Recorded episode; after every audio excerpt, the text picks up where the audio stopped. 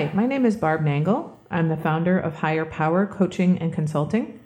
I want to welcome you to my podcast, Fragmented to Whole Life Lessons from 12 Step Recovery. This is episode 35 Boundaries During the Holidays.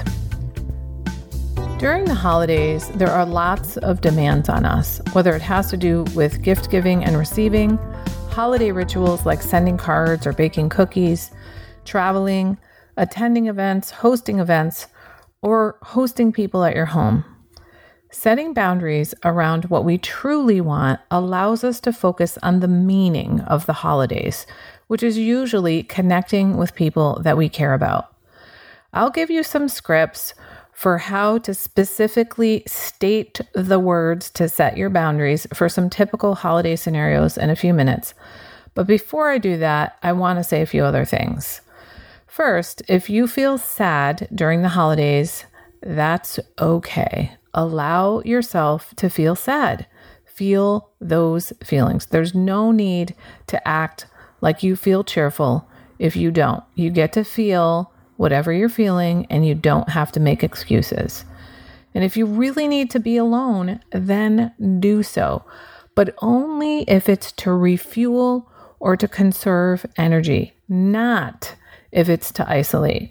Isolating is draining. It drains your energy because you're fending off the world when you isolate. If you'd like to hear more about the difference between isolating and healthy alone time, I talk about that in episode 21, which is ironically called Isolation versus Healthy Alone Time. Anyway, about setting boundaries. Everything is an option. Even if it doesn't feel like an option, it is an option. Now, there will be consequences to your choices. In fact, your life right now is a consequence of the choices that you've made. And if you don't like your life right now, then make different choices.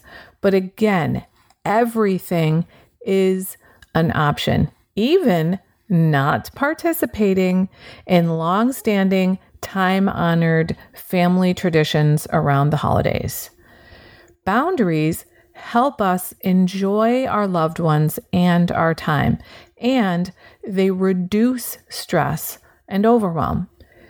Having boundaries means living intentionally. Boundaries around your time will help you more authentically connect with others so that you're not drained.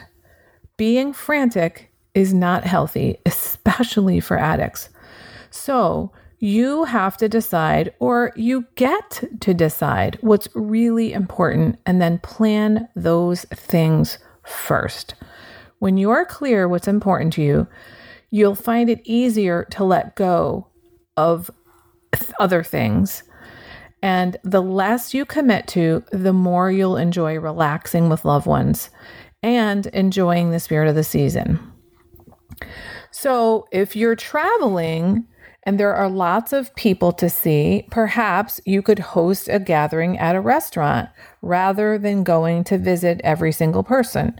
Or you could ask someone to host you so that you can see the people you want without exhausting yourself. Don't avoid setting boundaries because someone is hurt or angry or disappointed. It's their hurt, anger, or disappointment, not yours. You are not responsible for them or for fixing them. Your loved ones are not fragile. And there's a difference between hurting someone and harming them. Though they may feel hurt if you cancel or don't come or don't conform to their traditions, your change of plans will not harm them. They will survive their hurt feelings. Now, don't get me wrong, we should respect our families, but we're not under their authority when we're adults. Now, here are a few scripts that you might use to set boundaries during the holidays. If you're refusing an invitation, especially if it's a time honored tradition, you might say, I'd love to.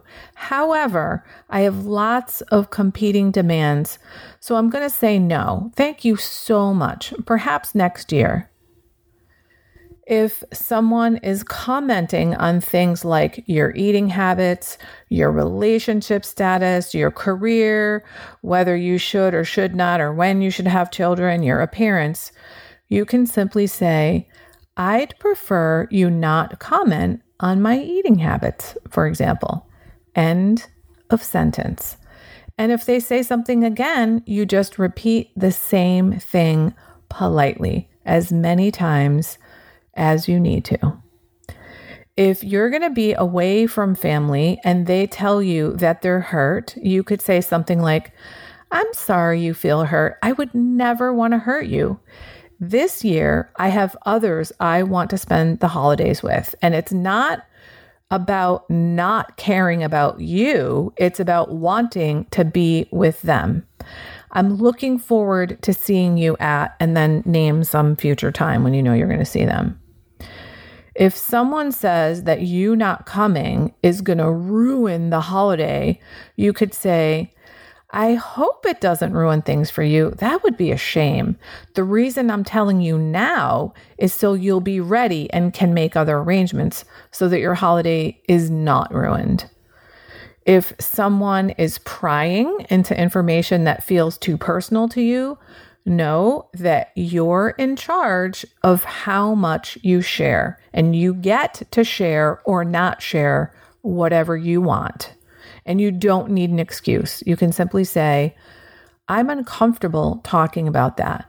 And then change the subject.